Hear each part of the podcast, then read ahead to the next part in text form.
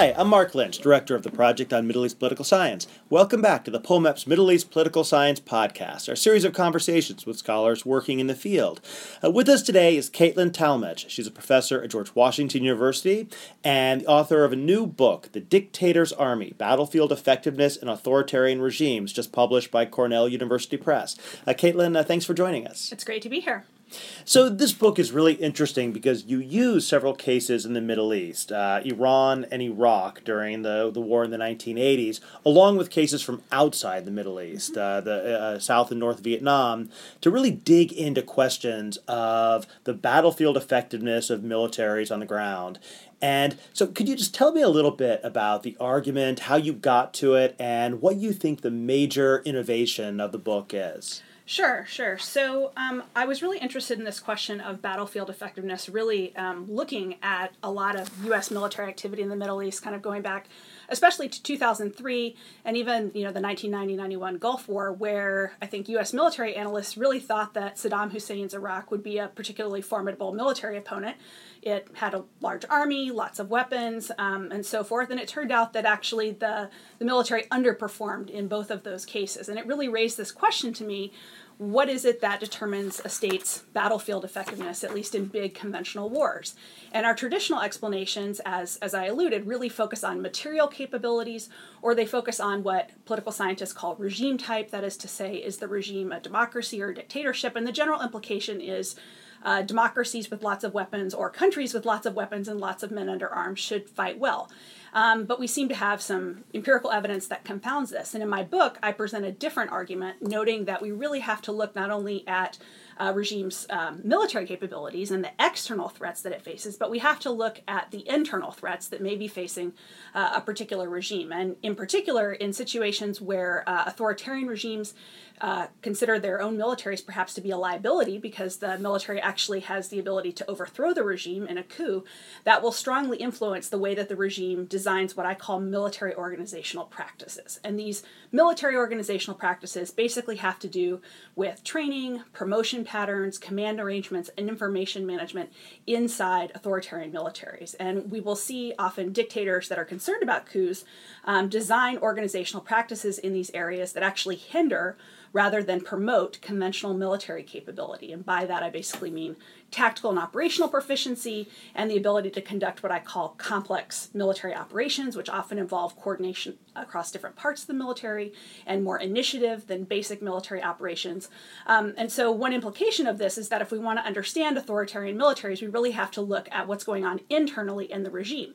And just as coup threats can lead to militaries that underperform, uh, we also have situations in which authoritarian uh, dictators are actually quite secure in their power, and they may actually perform very well, um, contrary to arguments that suggest that democracy should should always, you know, uh, turn out the best militarily. And so, when we start looking at these internal threat dynamics, how they influence military organizational design, and the resulting implications for battlefield effectiveness, I think we can get to a more accurate um, series of net assessment processes to predict behavior. And what's really interesting here is that this fits very nicely with uh, this emergent and some would even now say dominant approach in Middle East international relations, uh, this regime security approach. Uh, people like Gregory Gause mm-hmm. and Curtis Ryan and others have kind of made this argument about uh, the general alliance formation and, and foreign policy behavior. But you actually, what you've done here, which is so interesting, is you go really, really fine grained in looking at the performance, not just generally, but in you know changing from battle to battle from front to front and how did you get the kind of data to actually dig into this kind of uh, this kind of analysis? Well, first, I want to acknowledge, as, as you just did, that a lot of the insights that I kind of began with in this book really do come from the, the work of scholars who specialize in the Middle East. It was um, actually an article uh, quite a number of years ago by Steven David, uh, using all Middle East case studies, uh, as you kind of alluded to, um, talking about how we really have to understand um, balancing in the Middle East as not just balancing mm-hmm. against external threats, but internal threats. Um, you generalize it yeah. beyond the Middle East, which right. is great. Right, right. But it, it's, you know, these dynamics are so pronounced in the Middle East. That, that's why it was such a, you know, kind of a, a fertile place um, to look at. But you're right. When we really start looking at these dynamics, it turned out that I was able to explain some fairly fine grained variation um, in military effectiveness that is, is puzzling in some ways from the perspective of existing theories. Because, again, as I mentioned, these theories would tend to look at rather large, kind of unchanging variables. I don't really think they're variables; they're constants. Things like uh, regime change. You know, is the it, regime type is the regime a democracy or not? Things that don't change very much. But empirically, we actually observe that there is variation, uh, even within the the different units of an authoritarian military, or um, in the performance of the same authoritarian military over time. So, can you give us an example of this, like in the Iran Iraq? Sure. Uh, like an example of some one of these rapid changes. Sure, sure. So we see a lot of this um, on both sides, really, in the Iran Iran Iraq War. So, in, in the Iran Iraq War in the 1980s, um, Saddam Hussein enters this war um, mostly concerned about the primary threat of coups and has oriented his military not toward fighting this big external conventional military campaign that he initiates in southern Iran, but actually toward protecting himself, which means that he does things like limiting training in the military, promoting primarily on the basis of loyalty rather than competence, limiting uh, intra military communication, which makes coordination in military operations hard, and so forth. And the result of this is that even though he has an extremely well supplied military, I mean, this is the period after all in which aid is flooding into Iraq to try to counter the Iranian Revolution, which he's kind of seen as, as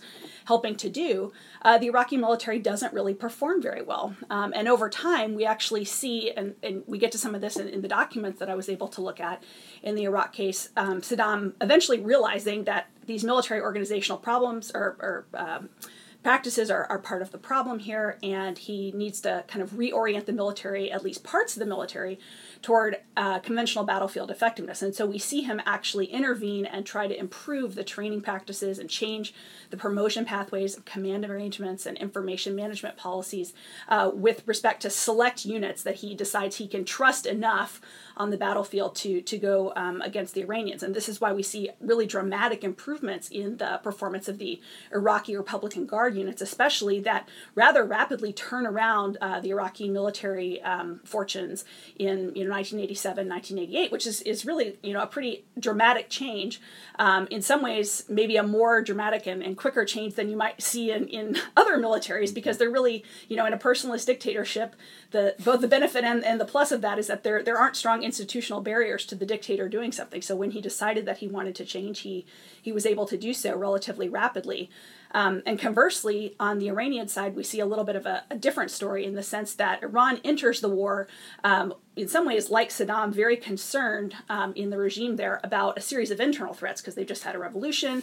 There are all these threats of separatism. There are threats of counter-revolution, threats of coup, threats of civil war. I mean, just about every every type of you know non-external, non-conventional threat you could face. The the uh, nascent regime in Iran was dealing with that, and then they, of course, they also had the external threat in the form of the Iraqi invasion. and what's interesting is um, early on, some of the Iranian units are actually decent. The legacy Artesh units um, that were trained by the United States and funded by the United States under the Shah's rule actually do okay in conventional warfare because that's what they had been set up to do, and the Shah trusted them to do that. Um, over time, however, we actually see that the nascent revolutionary regime in Iran came to distrust those units precisely because they had been affiliated with the Shah, and uh, I think also just made some basic inferential errors in, in attributing victories to the revolutionary military forces rather than the legacy forces.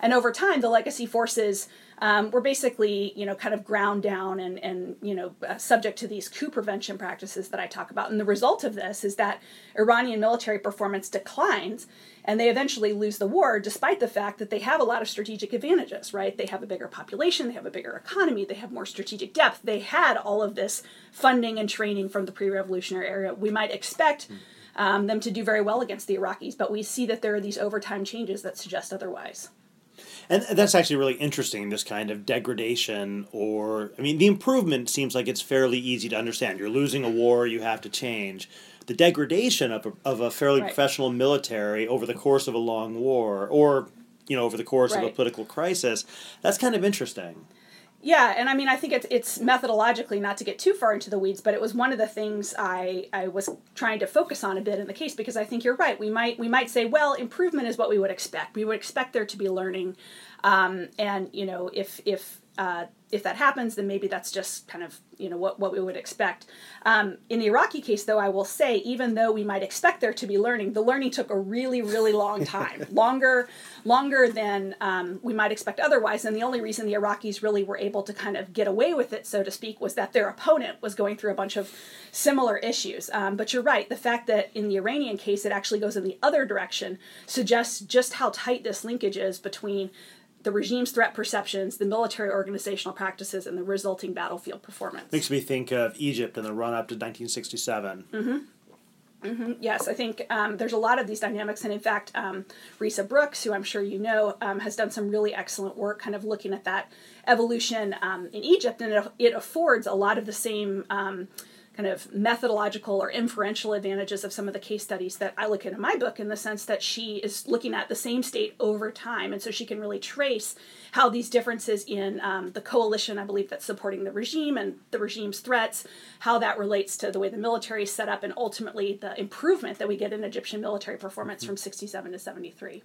I want to go back to something you said a minute ago. You, you mentioned the documents you were able to look at. So, I mean, so the book is full of these really interesting quotes from these documents that uh, we that were captured over the course of, of the of, of the war in Iraq, mm-hmm. and this is kind of part of a new edge of research which is being done exploiting these captured documents. Tell us a little bit about that. You know, what were you able to see? What did you learn from looking at this, which previous scholars might not have been able to gain insights into? I think what was um, so fascinating about these documents, and I, I was really looking at them. I think I was the second researcher who came into the the um, Captured Records Research Center, the CRRC. At, the one that was at, recently closed down. Yes, I was I was about to get that. It, it's unfortunate. I mean, this uh, this archive has really been through a whole series of twists and turns with respect to scholarly access, um, but it it really gave some insight into um, context first of all. So just understanding the the full breadth of things that were going on in in the regime's thinking at, at a given time it's like yes there was a battle over here but the regime was also concerned about the kurds. Or yes saddam was dealing with uh, one military unit that he trusted but he was having all these problems in another military unit. So kind of getting the fuller picture which so often in studying these regimes we don't really have. We have to kind of infer intentions or infer objectives from actions and that's not the worst thing in the world but it, it's always better to have things straight from the horse's mouth. And in this case we really have very detailed not just records but recordings. You know, Saddam was was kind of well, I won't compare him to any U.S. politicians, but he liked he liked to record things, and um, that really tells us a lot about um, the inner workings of the regime, and it also gives you some insight, even just to him as a human being. He had instances where his little daughter would come in to, during some of his conversations with generals. Um, the officers would discuss their wives and how happy their wives were when uh, they the Iraqis won certain battles. They called it the Al-Faw effect after after the battle in 1980. So I mean, it, it, just it, it gives another layer that lets you be a little more confident in making some of mm-hmm. these judgments. But you didn't have access to documents like that in the Iranian case. No, and I would say um, the Iranian case. Um, is the one case in my book that I hope you know I hope some future scholar maybe someday will rewrite that case and and mm-hmm. and we will know more um, because of the four regimes that I that I look at in the book North Vietnam South Vietnam Iraq under Saddam and Iran the Iranian regime is the only one that is truly today still in power really in the exact same kind of format that it hmm. was during the time I studied it. So of course North Vietnam is is you know the communist regime is still in place there, but it's reformed a lot. They've opened up, they've issued their own military histories. Those military histories have been translated. We have lots and lots of people from both sides of the war who are willing to be interviewed. Iran was the most kind of black boxed of the cases because the regime really is still relatively close hold on information about the war, and there is a lot we don't know. And I, I try to be kind of cautious in my uh, you know assertions and assumptions with with that case, but nevertheless. Um, the war that occurred in the 1980s was so heavily watched and surveilled by all the actors in the region and the United States and intelligence agencies and so forth that we do have a lot of good, I think, triangulation mm-hmm. of, of what was going on at the time. So, but if you were going to then compare the the kind of formation and development of the Republican Guard to the creation of, say, the Basij or the IRGC, do you see these as roughly comparable, or do you think they're being driven by different motivations and pressures?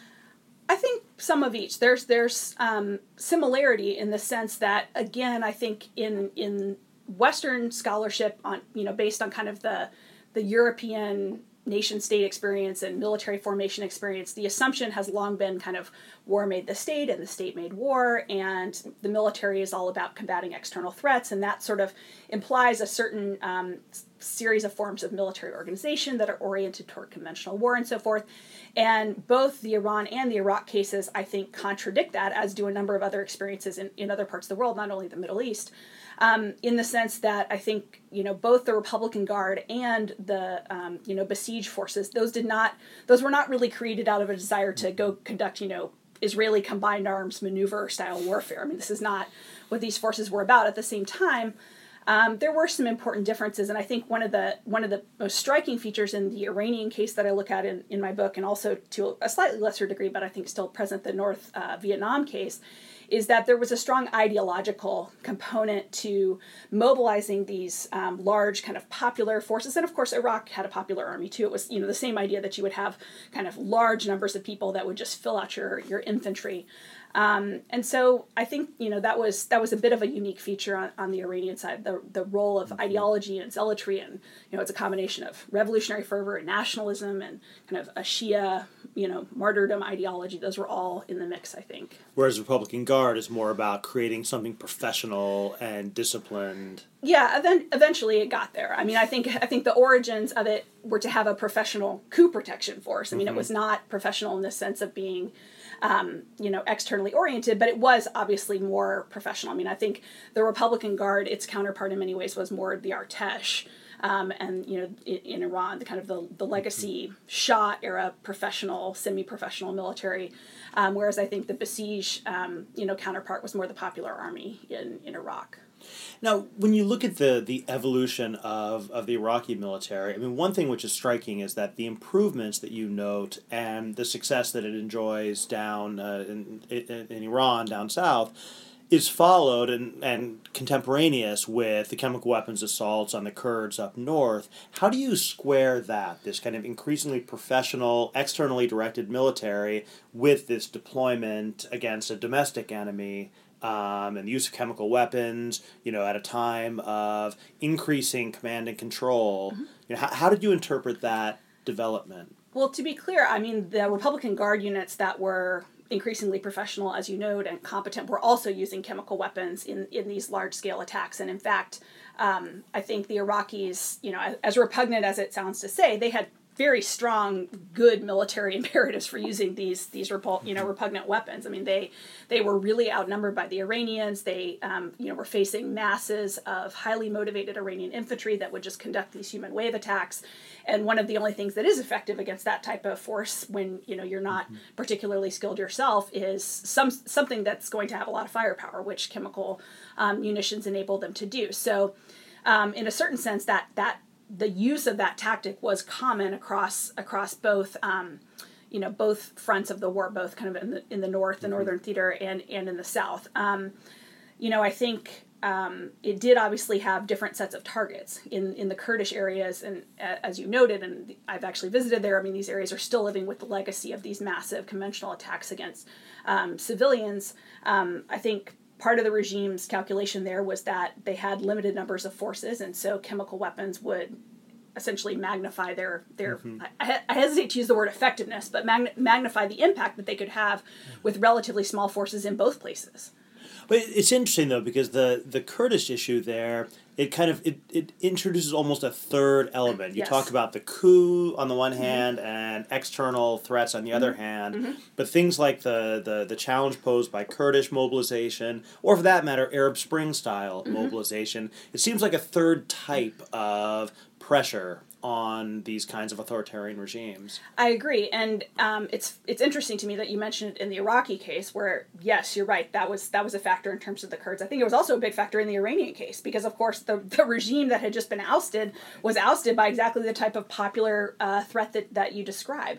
Um, and I get into this a little bit in, in my book in the sense that I do think there's there's a range of threats, right? There's conventional war and there's coups, but there's also um, mass threats. You know, coup, coup mm-hmm. threats that's an elite threat, um, and you do have um, you know popular threats that that are an issue as well. I think the big issue though that that I came to at least in in theorizing about this is that um, it's not that hard necessarily to build um, a military that can defeat popular threats and protect you against coups at the same time. There's not as big of a trade off there. There's a larger trade off or a sharper trade off between the military skills needed in conventional war and the ones needed to avoid um, being vulnerable to coups because many of the exact same skills that you would want your military to have in order to be conventionally externally effective um, actually could make it easier to overthrow the regime whereas you might be able to build a popular um, you know police police force basically or a, you know a, a, force to deal with mass protest and still be able to protect yourself against coups and of course the interesting thing in you know over the last um,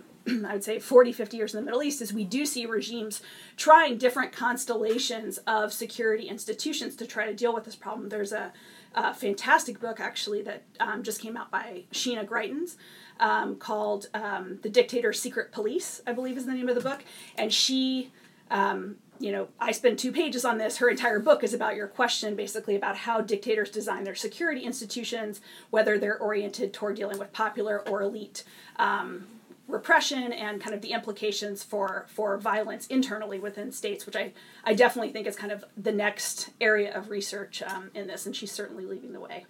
Sounds really interesting. Well, we want to thank you uh, for joining us. We've been speaking with Caitlin Talmadge, the author of the new book, The Dictator's Army Battlefield Effectiveness and Authoritarian Regimes, just published by Cornell. Um, thanks for joining us. Thank you so much. It's a pleasure.